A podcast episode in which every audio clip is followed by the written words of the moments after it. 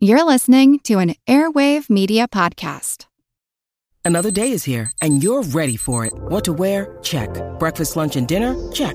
Planning for what's next and how to save for it? That's where Bank of America can help. For your financial to dos, Bank of America has experts ready to help get you closer to your goals. Get started at one of our local financial centers or 24-7 in our mobile banking app. Find a location near you at bankofamerica.com slash talk to us. What would you like the power to do? Mobile banking requires downloading the app and is only available for select devices. Message and data rates may apply. Bank of America and a member FDIC. When you need mealtime inspiration, it's worth shopping Kroger, where you'll find over 30,000 mouthwatering choices that excite your inner foodie. And no matter what tasty choice you make, you'll enjoy our everyday low prices, plus extra ways to save, like digital coupons worth over $600 each week. You can also save up to $1 off per gallon at the pump with fuel points. More savings and more inspiring flavors make shopping Kroger worth it every time. Kroger, fresh for everyone. Fuel restrictions apply. This is Betsy Milne. I'm Laura Milne, and this is the Earn and Invest podcast.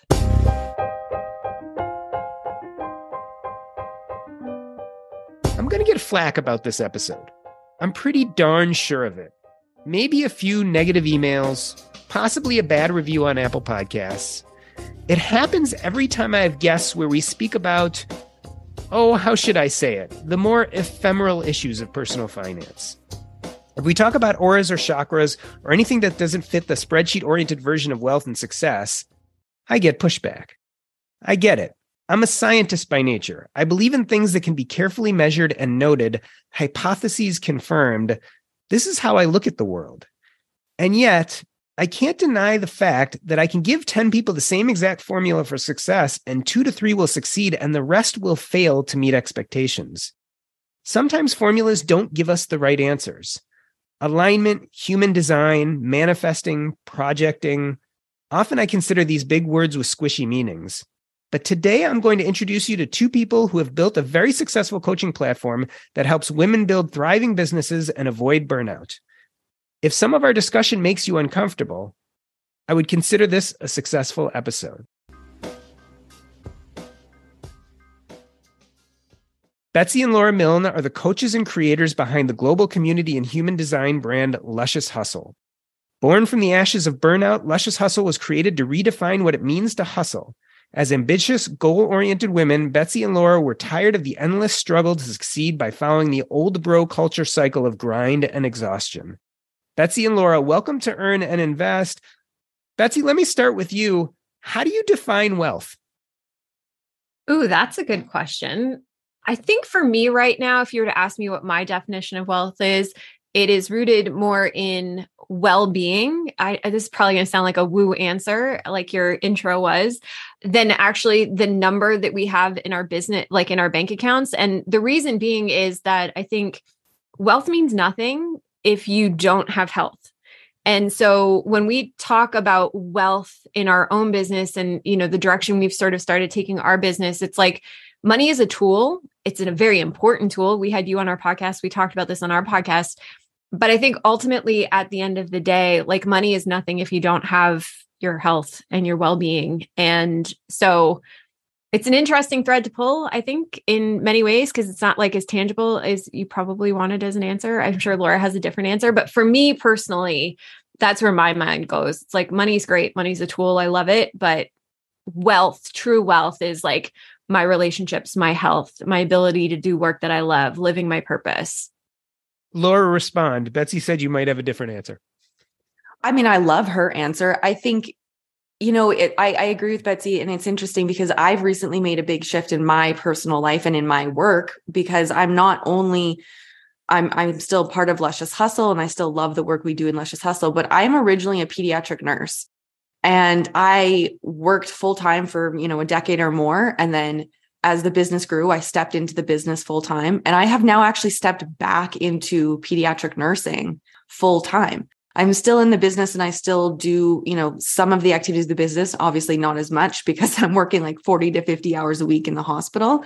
But it was really just like a gut instinct. Like I I felt pulled to do it and it feels really good. Like it feels really, really good. And I, I mean, I mean, just straight up, you, you could make a lot more money running a business online, selling courses and doing coaching than you can working shift work as a nurse in a hospital for sure. But it's a choice that I've made and I love it. And in interestingly, as I have stepped back into nursing, and I work in, uh, you know, a level three trauma center, and I'm trained in all the inpatient units, and I'm also trained to work on um, like the pediatric, like respite and palliative care units, and it's I mean, it just never fails as human beings. It's so easy for us to forget how precious life is and how precious well being is. We go about our day to day lives in the rush and we get caught up in all the things, the goals and the aspirations and what we want and what we don't have and all of these things.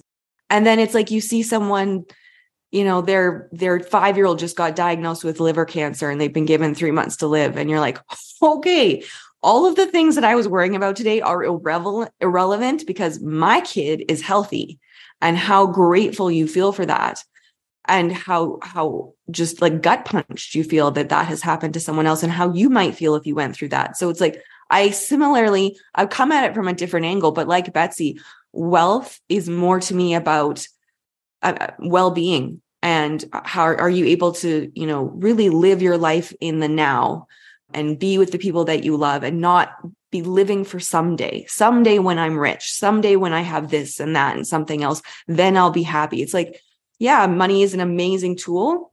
We want to be smart and responsible with it and be able to put ourselves in a position that we can take care of ourselves when it when an emergency strikes.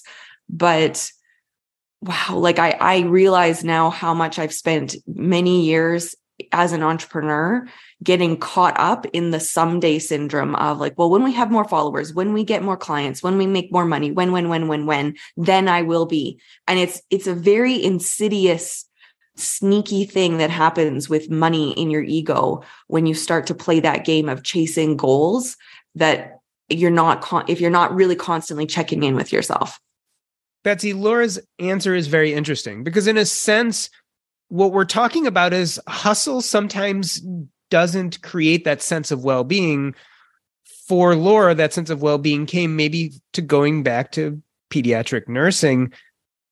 There's a dichotomy there. And i see that dichotomy in the naming of your brand. Talk about luscious hustle. I mean those are two words i don't usually see put together in one sentence yeah, they're not words that you would put together in one sentence. And it's funny because when we started our business, I had just come out of 12 years uh, working in fashion in New York City. And I had built million dollar accounts from scratch. And I was like really in the thick of things. I was on the manufacturing side. So I had factories in China. I had, uh, we actually had a factory in the garment center in New York City. I was working with like designers that everybody knows on the regular basis. And at that point in time, like the only thing I knew as in my 30s was like you hustle, you get married, you have kids, you retire, like you save for retirement, you do all the things and you work 80 hours a week. Like that was the norm. That was the hustle. And for a long time, I loved it. Like I really, really, truly loved everything about the fashion industry until I didn't. Until, you know, it was like, I'm doing all this work, but the money's not changing. And then there was a recession. And then it was like, now more is expected of you.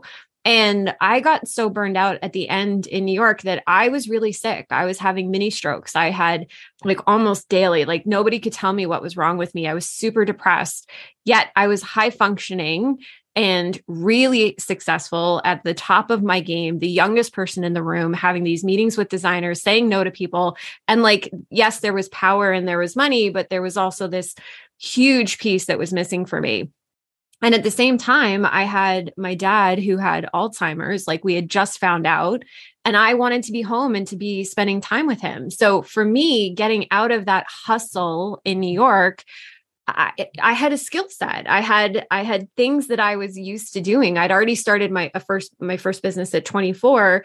And so when I I ended up coming home so I could a get better. Like it was supposed to be a six month move but then i was like oh i'm going to start another business and i became a health coach and i was like this is going to be this path for me.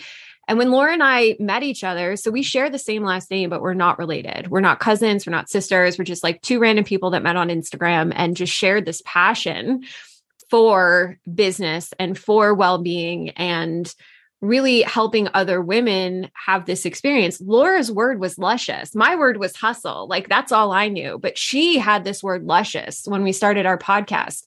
And I remember at the time, I was like, well, A, I had a list because I wasn't used to public speaking. I didn't talk, like I could barely say my own name, Betsy, without like stuttering over it. And luscious, like we had, it was called the Luscious Living podcast at the beginning. I had a really hard time with it, but it was a word that Laura loved so much and she had so much passion for that I was like, okay, I can see the vision that you have for this. And wouldn't it be cool if we could redefine what hustling looked like in this light of just expansiveness and deliciousness and like lusciousness, right? Because hustle is something that is so masculine and it's like goal oriented and it's there's no freedom in it. Like it's just you you do you do you do. And luscious on the other hand was that really like sort of feminine creative flowy energy of just I don't know, like like it was like a warm hug in a weird way, but I didn't get the word at the time. And I will tell you, like I struggled with it for the first couple of years of our business because I was like, I'm not a luscious person. And PS, by the way, like not to we've done a really good job, but like when you looked up luscious when we first started our business, you Googled it or luscious hustle, you got porn. Like it was like bent over, butts up. Like it was bad. Now you see our faces when you Google us. And mm. even that, like going up against what our family and our friends and like all my friends in New York were like luscious hustle like what are you thinking? And then but if we got into the conversation it was a great conversation starter. And it really forced us to look outside the norm of like this is how you build wealth. This is how you make money. This is how you hustle. This is how you build a business. And it gave us carte blanche to really write our own ticket in terms of like this is the new paradigm that we're stepping into. This is the energy that we want to bring. And how can we do that and heal some of these old wounds that we are bringing into our business which you know for me was like literally like the physic physicalness of like the physicality of being like chronically ill at the time. Um so that really was where the luscious came from. But yeah it's been polarizing from day one. I mean we've had people tell us we're too cute we're not serious enough like you know who are we? And i'm like dude, I got receipts, man. Like I can show you the million dollar businesses that I have built from scratch. Like just because it's the name doesn't mean that it's any less, you know, successful. I feel like it's endemic to this whole issue of the hustle culture that people would look at your name and have an issue with it. Laura, let's talk about that kind of masculinized view of hustle. Why doesn't it work? And specifically, why doesn't it work for women? Because you guys coach a lot of women. I mean, I, I think, you know, the, the first thing is like the masculine and feminine is their energies, not, it's not male or female, and it's not, you know, uh, so straightforward that way. I mean, there's, you know, there are men who could be more feminine, there are women who can come across with much more masculine energy, etc. I think the the hustle to me felt it's not just it's not so much that it was masculine, but it was like a very sort of wolf of wall street like toxic culture that kind of like masculine in a in all the wrong ways. Yeah. and i wanted to shift it back to masculine in a very healthy way. Masculine energy is very linear. It's very straightforward. It's very like think of it as like i always think of masculine as the mountain. It's the rock it's the bedrock. It's the thing that holds everything else. And feminine energy is the water the trees the plants the animals that live on the mountain. They need each other right? One is not better than the other. They go together. But it's like yeah the the the hustle culture that almost burnt Betsy out, almost like killed her really, was so toxic. And, you know, you know, she also faced like a lot of, you know, harassment in the workplace and just like very truly toxic masculine uh, inappropriate behaviors for me the hustle I, I, mean i didn't experience that so much working as a nurse but i just i i was pushing myself to the brink and being physically exhausted and not lit up by my work anymore and needing a different sort of day-to-day structure for my life in order to thrive. And so that's how i actually look at it now in business is like the masculine in business is the structure. It's the it's the systems and the supports that you put in place that allow yourself to then you know, be as creative and free flowing as you really want to be.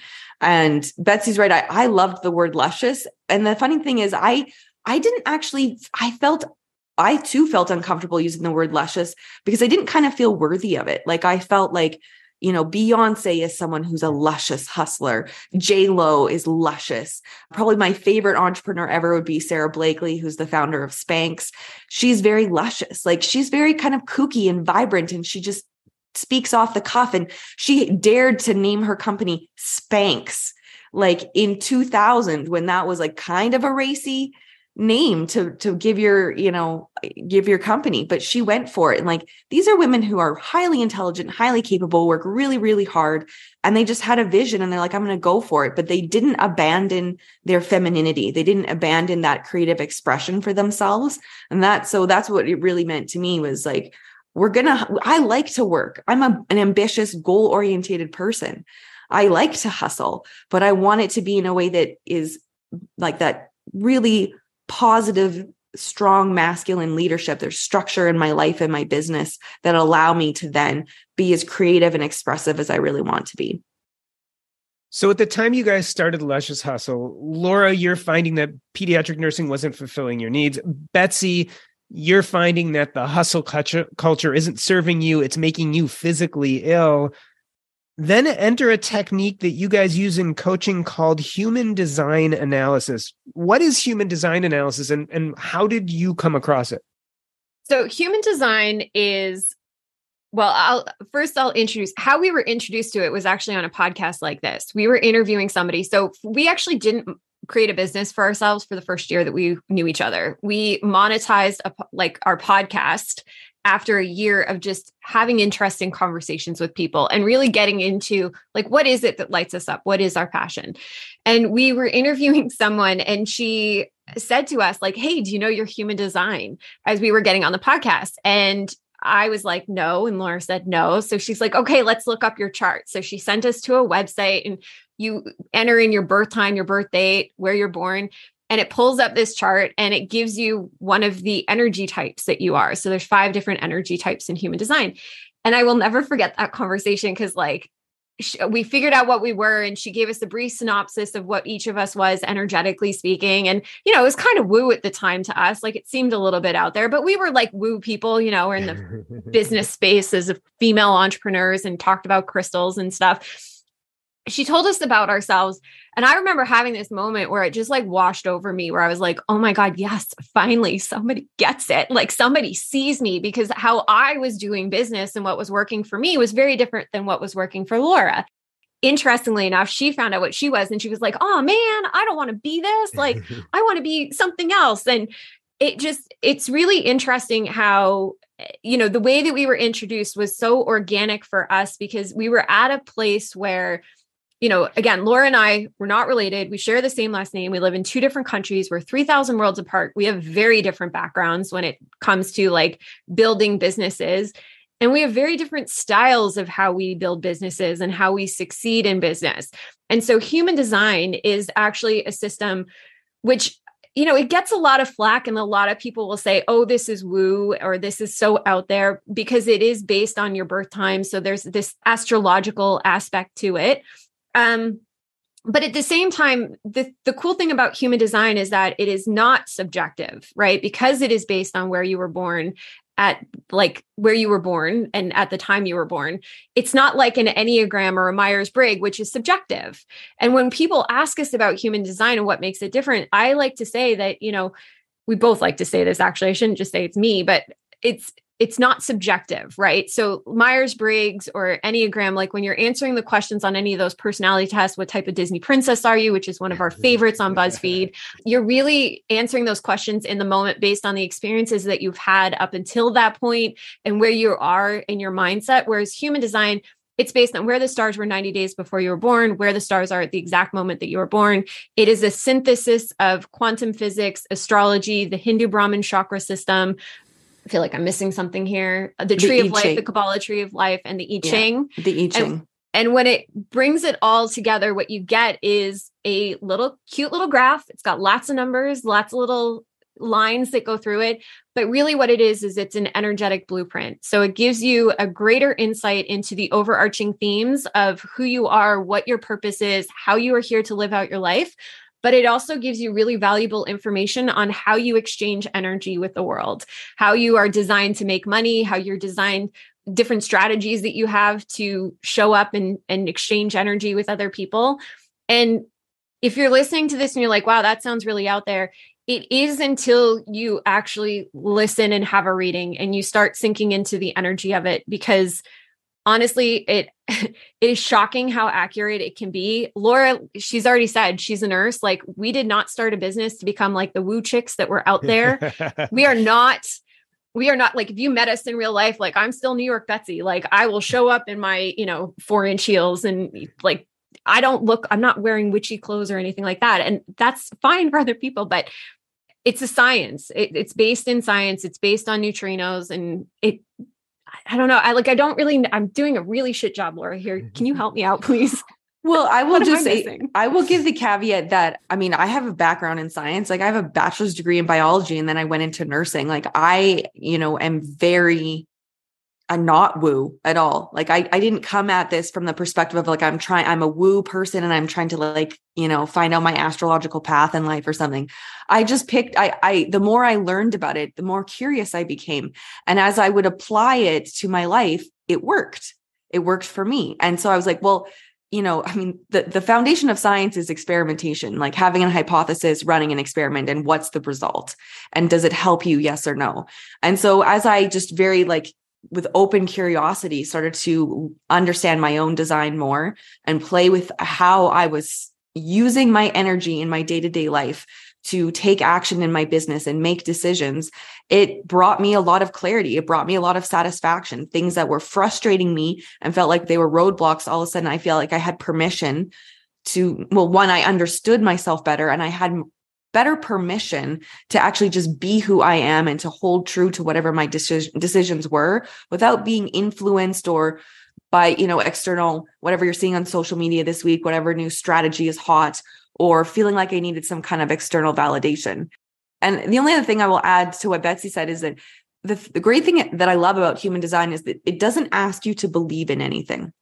You don't have to throw out any of your own scientific beliefs, religious beliefs, etc. It's just an add-on. It is literally showing you you know how do you use your energy how do you communicate best with other people how are you best designed to make a decision and stick with it because it's it's in the human design system not everyone makes decisions the same way there is a lot of bio individuality and that's a big piece of human design is just understanding yourself and then you know in in human design we also say like it is an experiment like take the foundations of your own chart, but then start playing and experimenting with it and make it your own.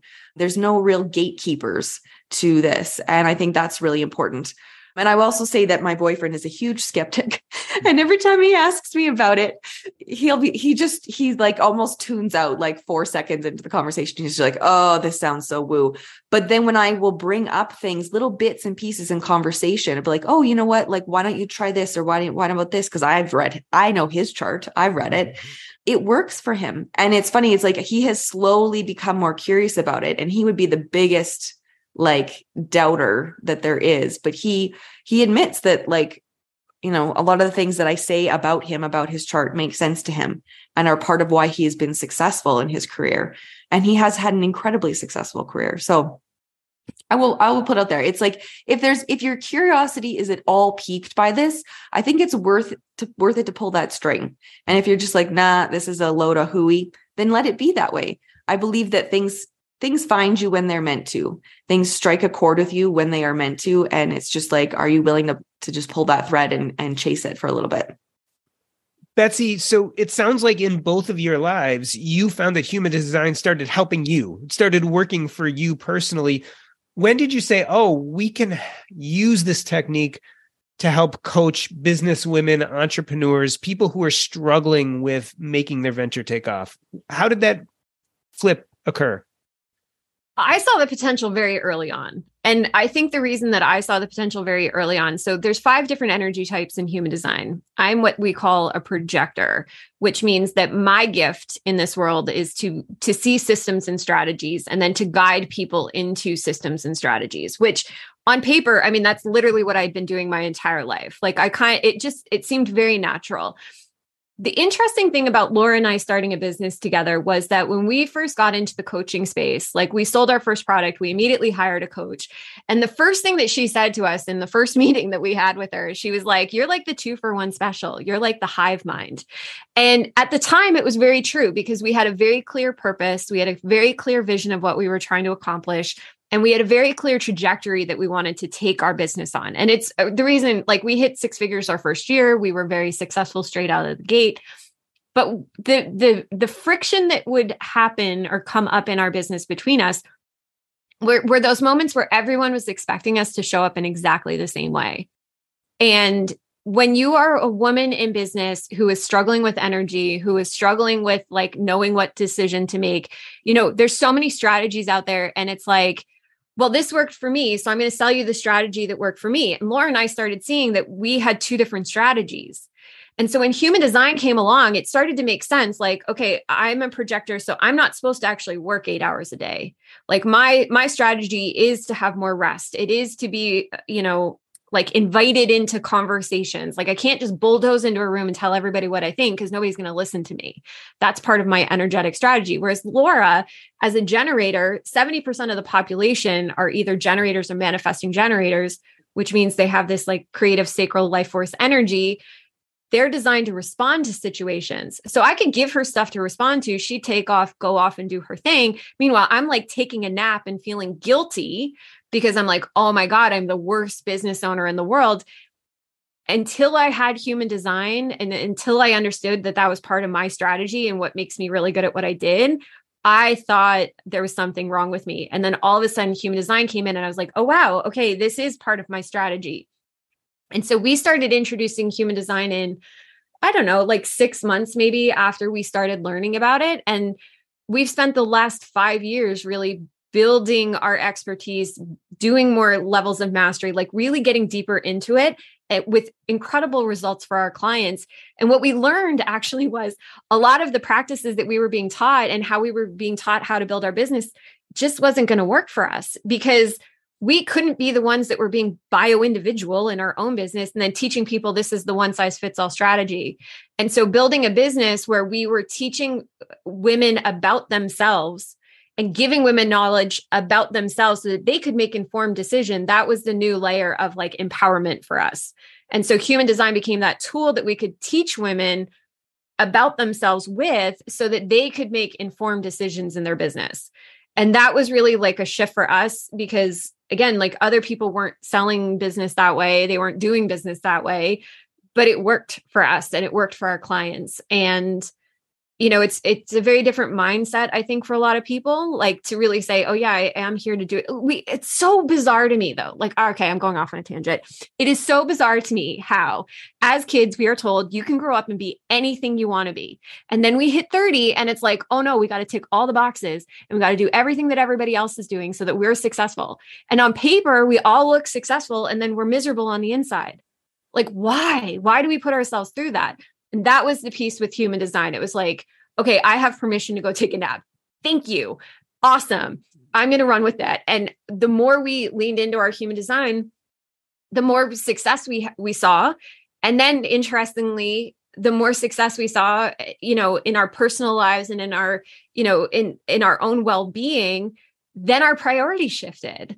And then we were like, you know what? If we're really going to do this thing and we're really going to follow it the way that we're telling other women to follow it, we have to do it, even if it makes us uncomfortable. And the more we lean into it, like Laura going back to nursing, Laura, like, you know, that to me, it felt like it came out of left field. And then I was like, yeah, but it really didn't. Like, I knew that this was coming even before she did because I know her human design well enough to know like she needed to be physical. Sitting behind a desk is not Laura's jam it is for me because I like to rest, but I'm still working. So just having that individual empowerment, I guess is the best way to say it. It's like, it's very, it's very, very powerful. It's uncomfortable, but it's, I think it's the future. We need to know ourselves in order to live our purpose.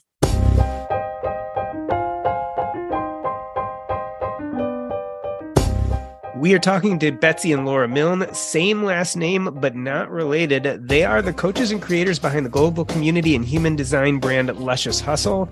We're going to take a short break. I'm Doc G, and this is the Earn and Invest podcast.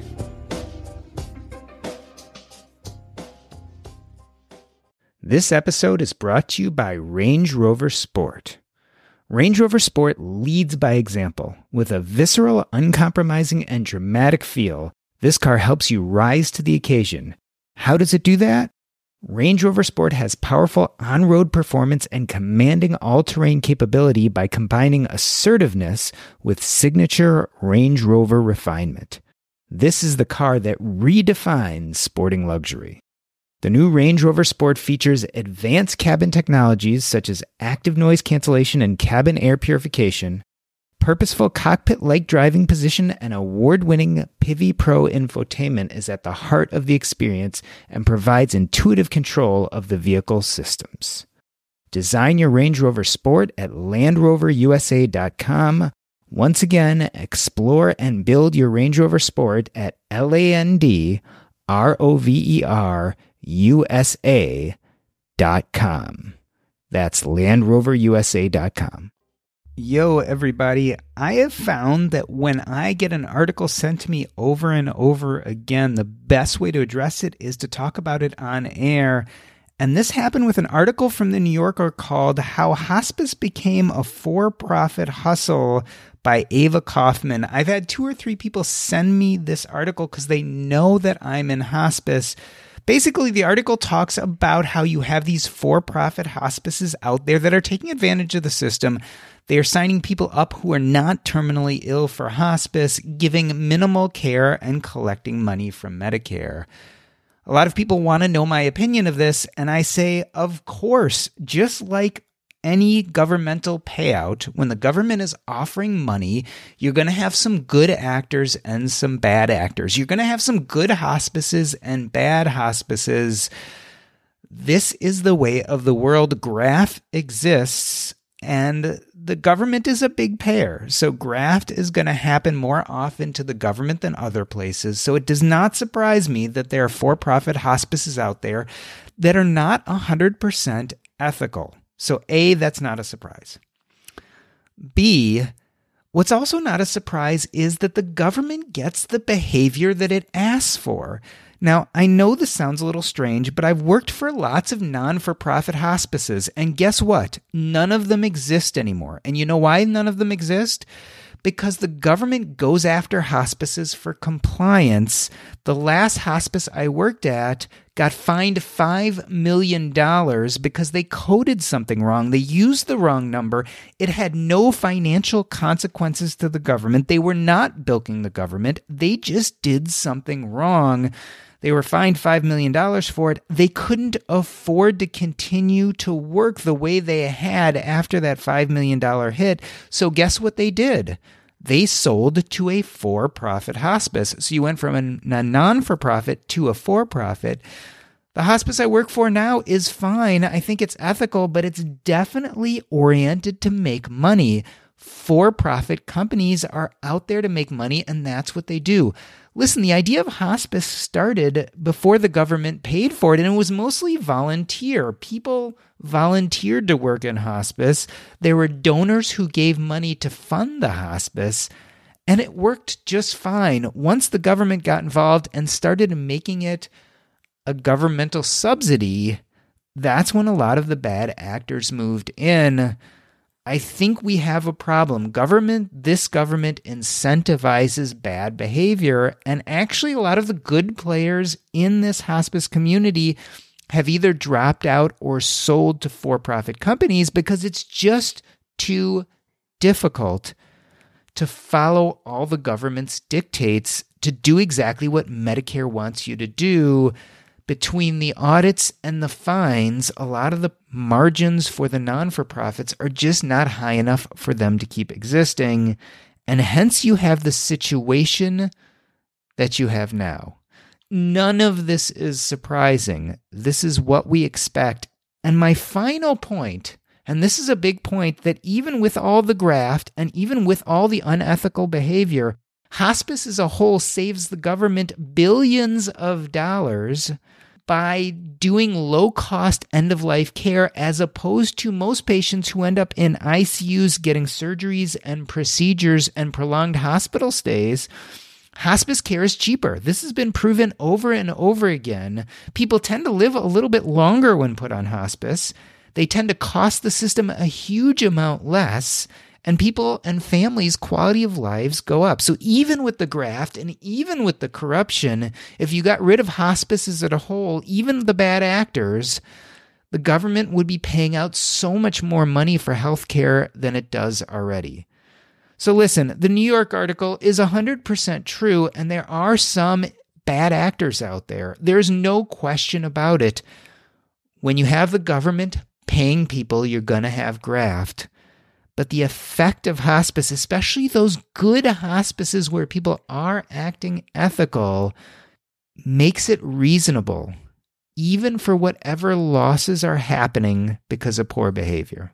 And so that's my take on the New Yorker article. I hope this was helpful. If you're thinking of sending me an email to ask my opinions, here's where you can hear them. Now back to the show.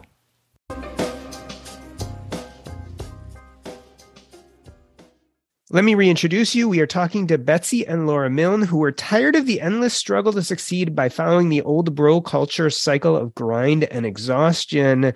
They are practitioners of human design and use it in their coaching practice. I want to, in a moment, Laura, get to the different energy types that make up human design. But before we do, talk to me about some successes here. So you're employing human design in your coaching of entrepreneurs or people who are building businesses. Tell me about one or two successes where you've really seen this change someone's trajectory. I mean, I feel like it's so individual again to each of our clients because it is about like bio individuality. It's about what what works for you, but ultimately, it's about getting to your own truth and and discovering yourself. So, you know, as I think of one client in particular who came to us wanting support to build her freelance business, and through the process of coaching and working with her in her human design, she came to understand that actually, like, she didn't really like being an entrepreneur. It didn't really actually, like, in she had all the skill set necessary to be a success, and she did have clients and she was making money, but it just felt like too much. It was too. It was just a stress. It was just stressing her out, actually. And so, by the end of working with us, she had actually gone back into a position into the in like as in a like being an, an employee but she was making more money than she'd ever made before working with a company that was like a perfect fit for her. And you know so did we did we fulfill the brief of helping her grow her business? No not exactly. She you know switched out of it but she was making more money feeling more successful having more time with her spouse than ever before gave us a glowing testimonial loved the work and that that just came out of her you know, really getting real with herself about what it is that she needs. And it is, it just never ceases to amaze me how easily we are sort of duped by our own minds into doing what we see everybody else doing or doing what we think is logical. I think that's the big thing. Like we, there is a place and a time for logic obviously and reasoning in the world but sometimes you know what your heart wants or what your gut instinct is telling you doesn't make any sense in the in the moment and you have to trust that that's the right path for you. And i think you know I, we've had other clients where it's like you know whether it's in a, in the micro of like what program am i going to launch next? Or how am i going to launch? Am i going to do a webinar? Or going to make this an evergreen funnel? Am i going to do group coaching? Am i going to do a private you know private coaching package? Whatever there it's like how do we make how do we come to that decision of knowing what are those little minute decisions are in our business? What is correct for us? Because and again we've learned this as well from guests having guests on our own podcast who are all also very successful entrepreneurs. I mean one person you know sells a, a $200 product and they sell thousands of them and make tons of money. Another person only works one to one with clients in a more high ticket capacity and they also make lots of money. Very different business models but one work but it works for each of them. And it's like well how do you know what business model is right for you? How do you know you know what's going to make you you know hit that mark of making you feel wealthy whatever that that definition is for you. And so it's really about like coming to your own truth. We've had lots of clients who completely changed the way that they were marketing themselves or changed how they were running their programs just based on getting real with like what works for my energy. Do I have the energetic capacity to sustain this in the long term or is it going to burn me out? And, and I think that's the big thing too. A lot of the clients that come to us, they are women who are already burnt out. They're already struggling with burning the candle at both ends. And so it's like, well, why am I trying to em- employ a strategy that's I can't sustain for more than six months? It doesn't make any sense. So that's really where their human design comes in for them. Betsy, this idea of energy keeps on coming up. And I know with human des- design, they define five main energy types. You called yourself a projector, but there's also manifestors, generators, manifesting generators, and reflectors, along with projectors. What does that mean? Like, what are these things and, and how do they help us? Yeah. So there's five different energy types, which means there's five different ways that we exchange our energy with the other people on the planet. And so when we talk about energy in human design, I mean, every single one of us, we're talking about our energetic blueprint, right? And we're talking about how we are designed to exchange it. So I said this earlier, I think 70% of the population in this on the planet is either a manifesting generator or a generator, meaning they have a defined sacral energy center this makes sense, right? This defined sacral is life force energy. And so manifesting generators and generators are what we would traditionally call like the builders of the world, right? You guys have this sustainable energy to go out into the world and you're here for mastery.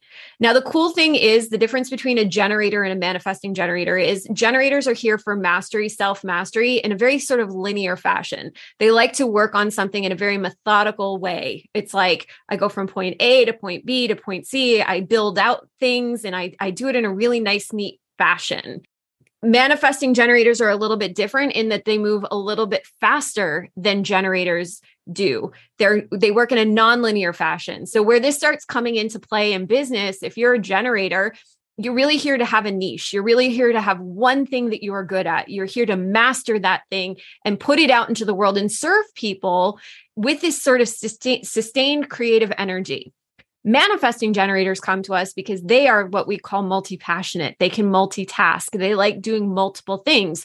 So, for a manifesting generators to, to be told you guys have to have a specific niche and you're doing one thing, they're going to look at you and be like, oh my God, please don't kill me now. Like, I can't do this. I want to be in all these different pockets and places. I want to do things differently. And that's really what they're here to do. They're here to show us that there's a different way to do things, that we can do things faster than the traditional generator way. So that's 70% of the population. The system that we live in right now, like the work system that we live in, has really been built by generators and manifesting generators because they have sustained energy. So, like, you know, the eight hour workday working Monday through Friday, that's really built based on generators and what worked for them in the past. And now we've got more manifesting generators. So you can see the flexibility in working from home and doing different things and having a bit more freedom. That's the influence of a manifesting generator. The other energy types in in human design are what we call non-sacral. So this means we don't have sacral energy, which means we don't have sustainable life force energy. Don't let that get in your head. So projectors are the newest of the energy types. That's about 22% of the population. Projectors are here to be the guides. So they see what gens and Manny gens are doing and they know that there's a better way to do it. So they come in and they step in and they show the system the way that we can do it differently. Queen Elizabeth II, Barack Obama, Princess Diana, Arianna Huffington. Those are all examples of Gary Vee, actually, is a projector. So we're here to be invited into the conversation. We watch, we observe, we master our skills differently than a generator because it's more about like taking in and observing and then guiding in a different direction. But we're here to be the people that guide through the system. Manifestors are about 8% of the population. Traditionally speaking, manifestors were the old fashioned kings and queens of yesteryear, right? Like we're talking the people that built empires. They were the ones that were at the top of the pyramid and they scooped everybody up into their auras and said, okay, we're going to build Rome today. And then they got people working underneath them. Where generators and manifesting generators got stuck in that system is they felt taken advantage of over time. And so manifestors are really here to initiate but they don't want to do the work anymore. They don't want to have to be out there at the front anymore, like on all the time. So for a manifester, you know, again, they're here to like spark the revolution, but then they go off and do the next thing. They're they're the only ones that can initiate ideas.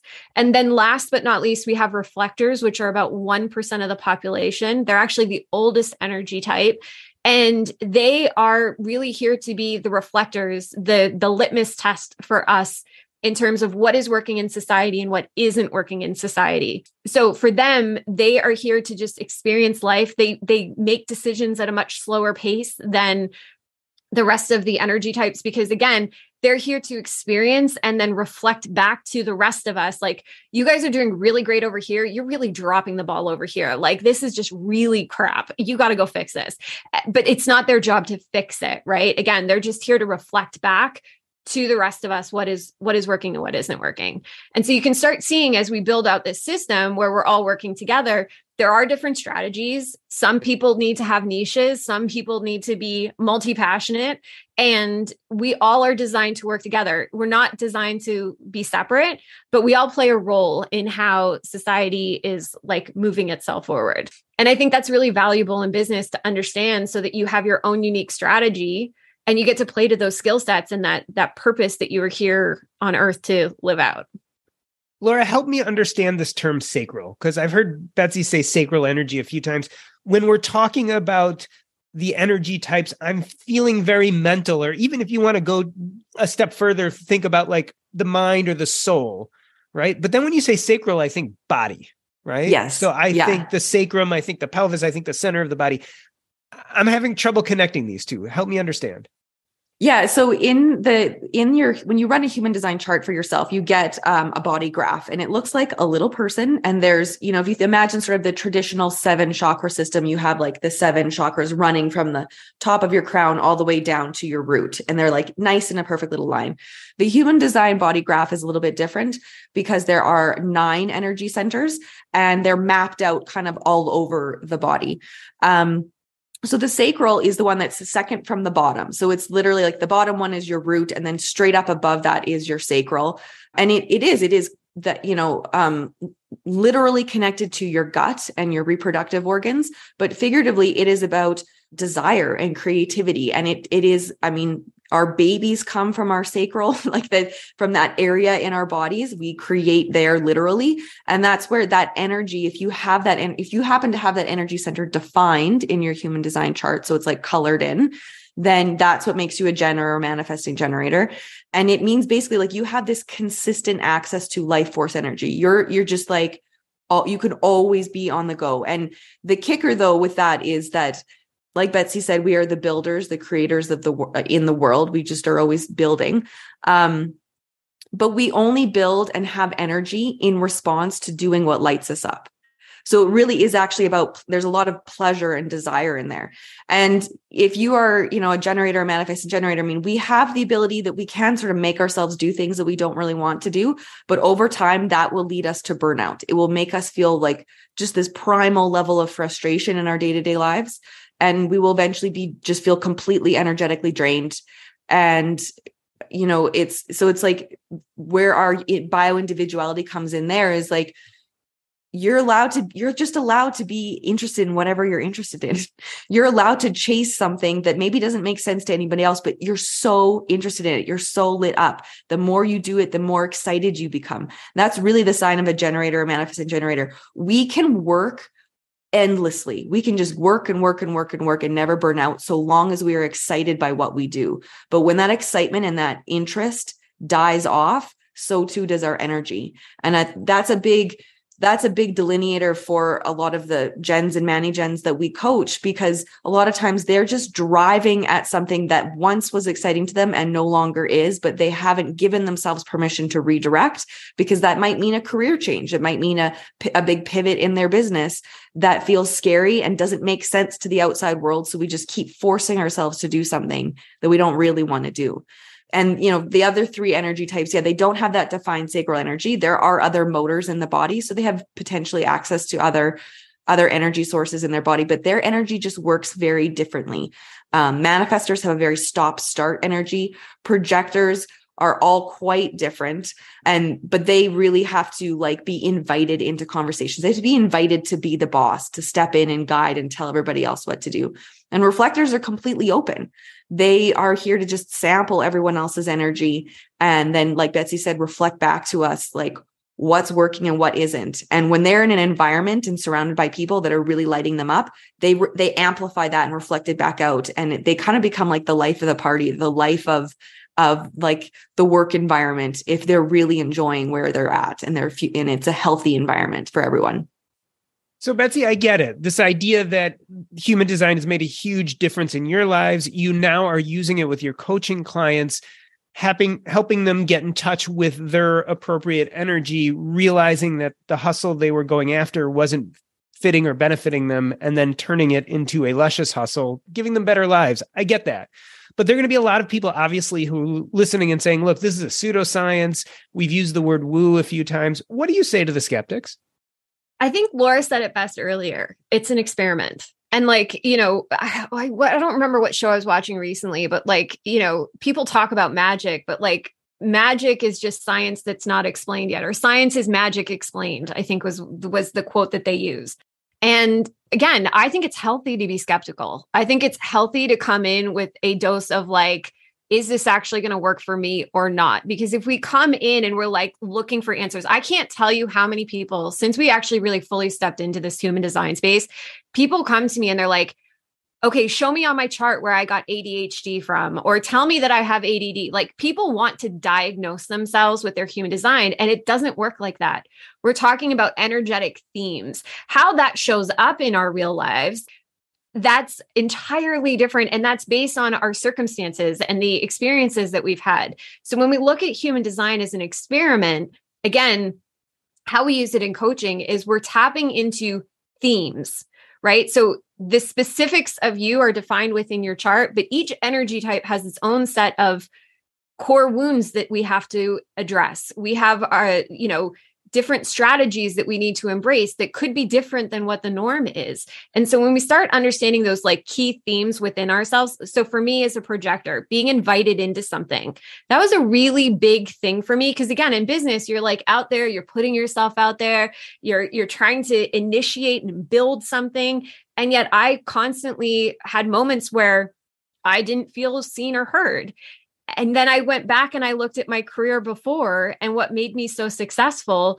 And really, like, I was ridiculously successful because I was the one I created the room and people came into the room and then asked me my opinion. So my gift was building the room. That's what I do for other people now. I get to build the room for other people. And so again, you can say, yeah, it's pseudoscience. It's crazy. It's out there. It's energy. Like who cares about energy? And yet the planet has its own resonance. The, there's frequencies out there. We talk about it's on the news now. People are talking about like climate change and global warming and it's causing yes all those things are there. But if you stay open to it i think again it's an experiment. It's not going to diagnose you though. And i think a lot of people right now are looking for like hard and fast truth. And if that's what you're looking for like human design is not hard and fast truth but it will give you incredible insights and then you can start peeling away those stories that you've built for yourself as like this is my existence and this is the limitation and this is where the bubble that I have to live in. And you can really start playing with more possibility and more opportunities and more potentials really. In my experience that's what it's been like. So laura i'm sure there are a number of people who are listening to this and saying hmm i'd like to be more successful whether it be in life or whether it's business human design is something I'm interested in, what type of resources are there out there, especially if you're kind of working on a business or entrepreneurial? Yeah. So the first place that you want to start is just like running your chart. And there are a lot of different websites where you can go to run your chart for free. Our website has a, a, a way that you can generate your chart for free. There's also like Genetic Matrix or Jovian Archives. There's, if you Google human design, like you'll come up with like half a dozen sites or more where you can run a free chart and then from there you know it's it is like there's a lot of books that you can read. Um, karen curry parker has some amazing books to get you started. They are kind of thick. They are kind of a bit like wordy and dense and you, you feel like you're diving into a weird strange world. But our website has everything you need to know to get you started including running your free chart. If you go to www.luscioushustle.com backslash resources, it literally walks you through everything. You can grab your free chart. And then we have an incredible, it's like a 39 page ebook that breaks down all, it's called Own Your Aura. It breaks down every energy type, your strategy. And then we also have another free training that you can immediately download right after that talks about your authority, which is your decision making process. So it's called Before You Decide. It's another incredible free training. Honestly, not to toot our own horn here, but I'm going to toot our own horn. I have read all the thick books. Honestly, they will make your head spin at the beginning. And They if will. you want something that's like super digestible, right out of the gate strategies that you can apply immediately, that's the best place to go. Sorry, I just had to plug it. I was going to give you a chance to do that later, but that's okay. Um, Betsy and Laura, I wanted to thank you for coming on the show today. You know, I don't know whether human design works or not. I obviously don't know as much about it yet as you do, but I do know two facts. One is the majority of people live quiet lives of desperation, and the other is that most businesses fail. And we could go and look at this and say there uh, there are prescribed steps you can take to make your life better. There are prescribed steps to make your business work better.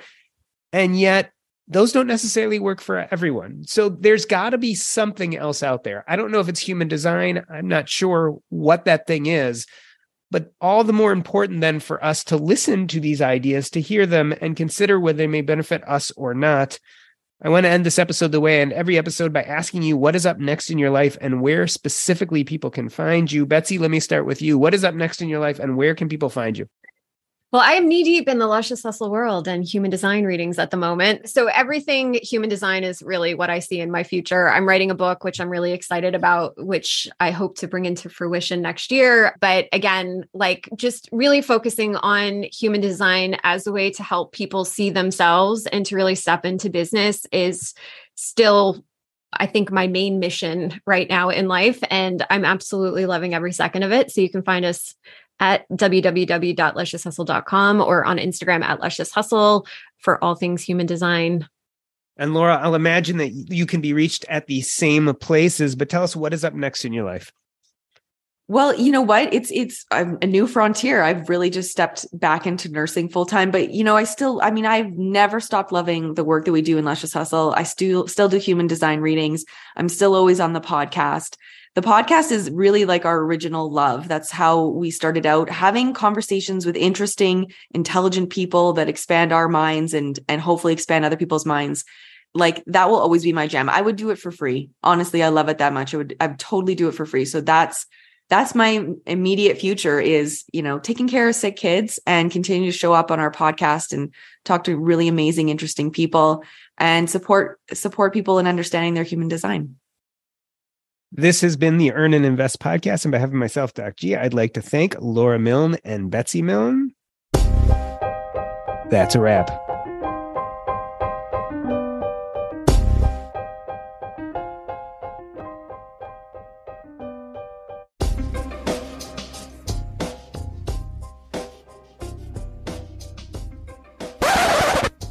All right. I usually leave things running and record the chat afterwards, just as the after show. Yeah, totally. Um, it's interesting stuff. I mean, I get, you know, when you talk about those energies, I definitely get this idea of personality types. I mean, it definitely like makes you think of things like Myers Briggs, et cetera, that clearly different people work in different ways and thrive in different ways. And Mhm. so, and, and there are lots of different inventories and, and things that kind of teach you that idea. Um, but yeah, it's very interesting. I had never heard of human design until I met you guys. Never heard of it. It's pretty obscure still. Yeah.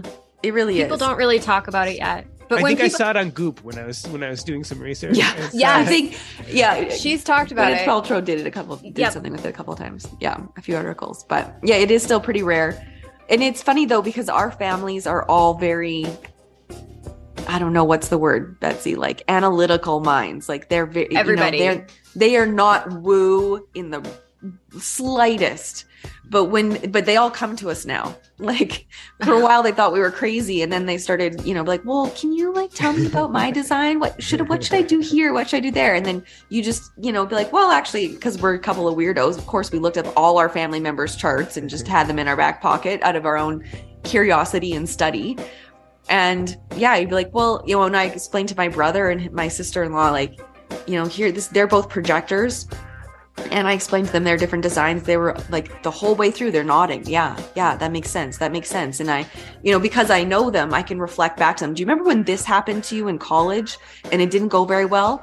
I think that's because you were doing this and that's really not in alignment for you. And then you made this switch and that is like unconsciously you started following what is correct for you and they're like oh you're right that does make sense that you know so it's like i can i've we've gotten them on board mostly because we can we know their personal history so we can reflect back to them all of the experiences they've had and what has worked and what hasn't worked and why we think that is based on their design and then that of course just piqued their curiosity even further so this yeah. pushes the skeptic in me, right? Because the, what they say about astrology charts is that people find the pieces of them that seem to fit and ignore the pieces that don't the other thing I think about is like you, you remember how many different albums it was like you play the album backwards and you hear words. Yeah. You can you can suggest to someone they'll hear something, and once you suggest it, they actually do pick out those sounds from. The, I'm not trying to say this is true or not true. I'm just saying that it's it's interesting because it, it's hard, and this is where we get stuck, right? Because we don't have scientific methods to actually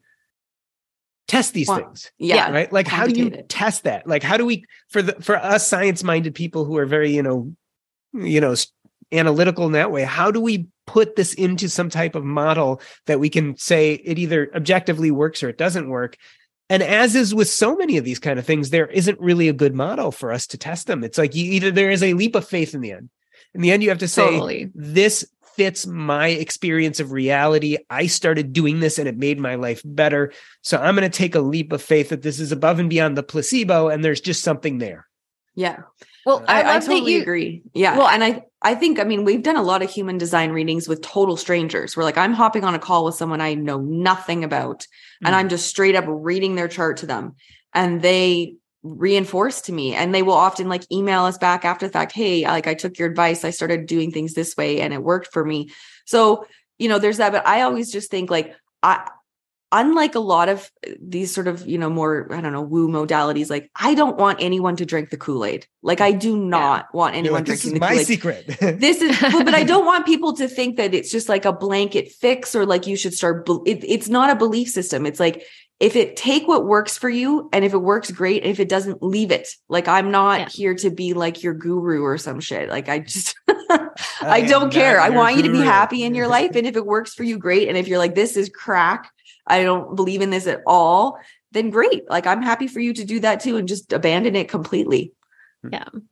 I think the subjective piece, though, like writing your own story as well, like what you were just speaking about, I did that when I started with human design. I would look at my chart and I read like gate 58 meant that you had perfectionism in your chart. And I believed that. And I wrote this story. P.S. By the way, that's not actually the energy of that gate. I just heard somebody say it and I was like, oh my God, that's my truth. Yeah. And then it gave me carte blanche to just like be a perfectionist and like i but that wasn't the full expression of it and again i think you know so many people uh, at least in my world like i've noticed this since the pandemic i think people are more open to human design because we are looking for answers right like we finally mm-hmm. had a break where we got to look at the world through new a new lens we had space and we had time at home either it worked or it didn't work for you. And then it was like you either wanted to go back or you didn't want to go back. And again, you're like trying to figure yourself out in the middle of it. And honestly, I mean, even as I sit here and say, like, oh, I'm going to write a book, like self help books are a dime a dozen now. Like, I mean, mm-hmm. honestly, they're everywhere.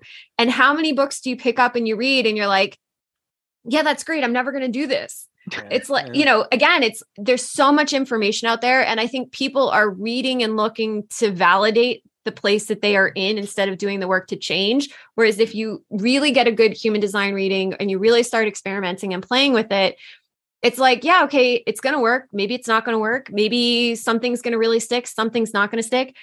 But again, it's it's practical because you can start looking at yourself and saying, okay, I know that this is like, I know myself, I mess up when I start acting like a generator.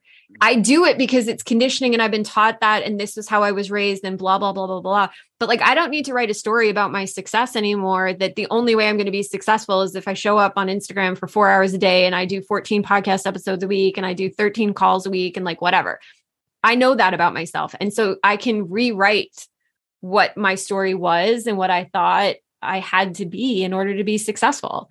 That's powerful. And that's better than any self help book that I've ever come across. Yeah, I listened to you talking and I'm like, that sounds a lot like me. Like in your terms, I feel like I'm a lot like what you're describing is I always things go bad when I try to be what you would call, I think, a manifester. And I think things are better maybe when mm-hmm. I'm more of a projector. Yeah. Mm-hmm. And it's, yeah. and the thing is like, you know, even like this hard and fast, everybody wants hard and fast right now because hard and fast is a quick fix. Yeah. And I think ultimately, like when you were on our podcast and we talked about like legacy and that, you know, the long, like, what are we leaving behind and doing work with purpose, like that to me was a very eye opening conversation. Cause again, it's like on paper, what I do doesn't make sense to so many people. And yet it makes so much sense to me. And even when I've been given off other opportunities, I still keep coming back to this. Why? And it's like, that's the piece of purpose that when you don't know yourself, it feels really scary and like you're standing on a high wire above the Grand Canyon. Whereas when you know yourself, I don't care what other people think about me right now. Like people can think I'm crazy, but by listening to this podcast episode, but it's it's my truth, and I can I can lean into that now because I've had human design uh, like as a foundation. So yeah, it's it's and powerful none, stuff. None of this stuff is easy. No, God. no, I mean, it's it it really. I mean, it does. It it all overlaps with the talk about purpose and meaning and passion. It's it's just hard work. All of this is yeah. hard work. Yeah, it's right? called work for a reason. You care about your money, of course you do.